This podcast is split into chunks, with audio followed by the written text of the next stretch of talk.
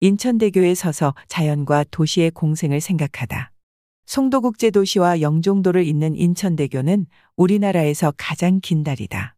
총 길이가 21.4km, 바다 위의 뜬 부분만 18.4km다. 총 사업기간 10년, 공사기간만 따져도 2005년 7월부터 2009년 10월까지 4년이 넘는다. 사업비가 2조 4천억 원가량 투입된 엄청난 역사였다. 인천의 대표적 상징물 중 하나인 인천대교를 지나면서 우리는 그냥 바다만 보아서는 안 된다. 영종도 쪽 갯벌과 송도 쪽 갯벌의 차이를 알아챌 수 있어야 한다. 바다 매립이 무엇을 어떻게 바꾸었는지를 한눈에 비교할 수 있는 공간이 인천대교다. 오랜 세월 바다를 통해 드나든 역사도 생각해야 한다. 인천대교 아래 바다에는 물고기만 오고 간 게 아니었다. 외세의 침략도, 개항시기 서구의 온갖 문물도 이 다리 아래 바다를 통해 들어왔으며 우리나라의 수출인 물동량도 바로 이곳을 통해 드나들었다. 인천대교를 지나는 데는 10분이 채 걸리지 않지만 그 짧은 시간에 생각해야 할 게 무척 많다.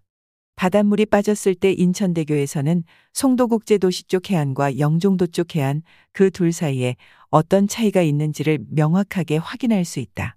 썰물 때 영종에서 송도 방면으로 달리면 인천대교 요금소를 지나자마자 오른쪽으로 갯벌이 드넓다. 물이 많이 빠졌다면 광활하다는 표현이 맞을 정도로 넓어 갯벌지대만 1분 30초 이상 달려야 한다.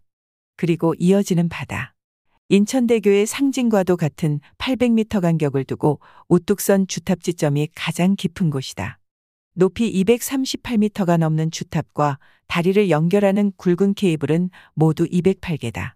케이블로 다리판을 비스듬히 매달았다고 하여 이를 사장교라고 한다. 주탑을 지나면 영종에서 본 바다의 모습이 다시 보여야겠지만 송도 쪽에는 갯벌이 없다. 그 갯벌은 송도국제도시가 깔고 앉아 있다.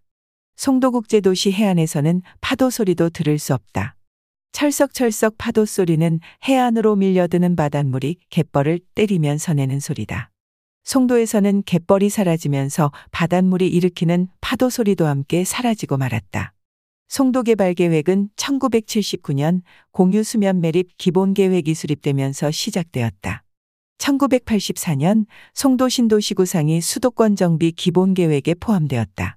1986년에는 주거 기능의 국제 업무와 첨단 산업단지를 동시에 조성하는 도시계획으로 바뀌었다.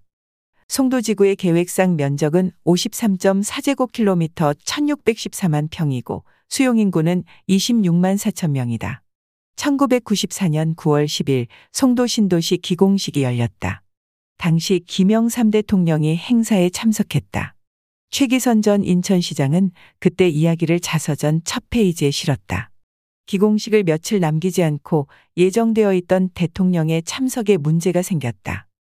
인천시 사업에 대통령이 굳이 갈 필요가 있겠느냐는 일부 중앙부처 관계자들의 반대 때문이었다. 최기선 시장은 청와대 비서실로 전화를 걸었다. 이건 인천이라는 한 도시의 문제가 아니라 역사적인 대사업입니다. 여의도 면적의 6배가 되는 매립지에 최첨단 정보통신도시를 건설하는 일입니다.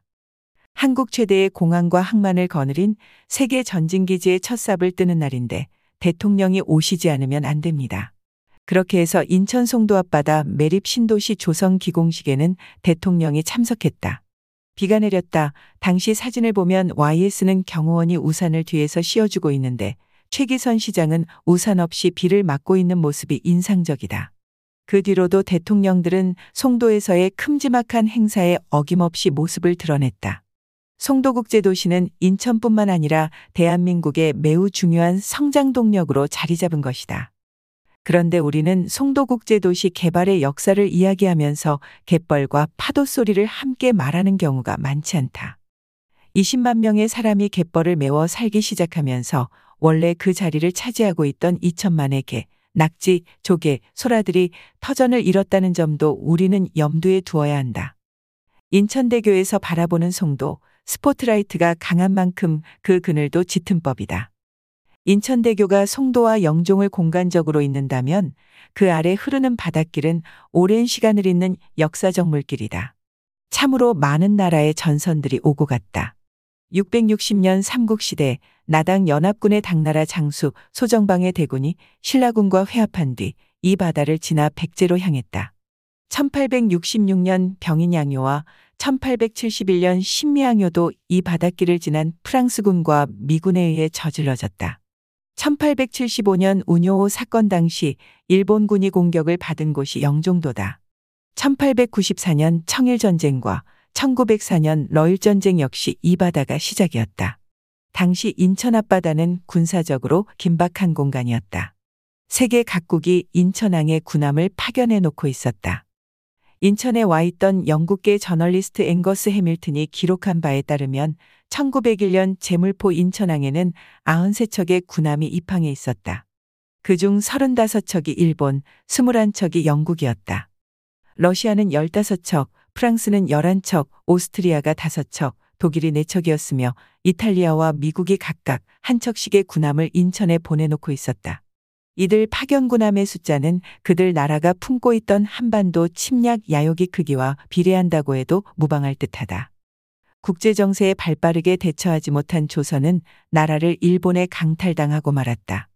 해방 후 빚어진 6.25 전쟁 당시 인천 상륙작전의 신호탄은 인천대교 바로 앞 팔미도 등대의 장악이었다.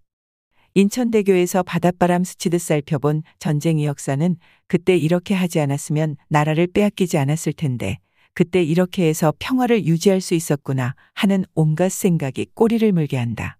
공간을 연결하고 거기에 더해 시간마저 이어주는 인천대교는 그 자체로 전혀 다른 차원의 전쟁기념관으로 삼을 만하다.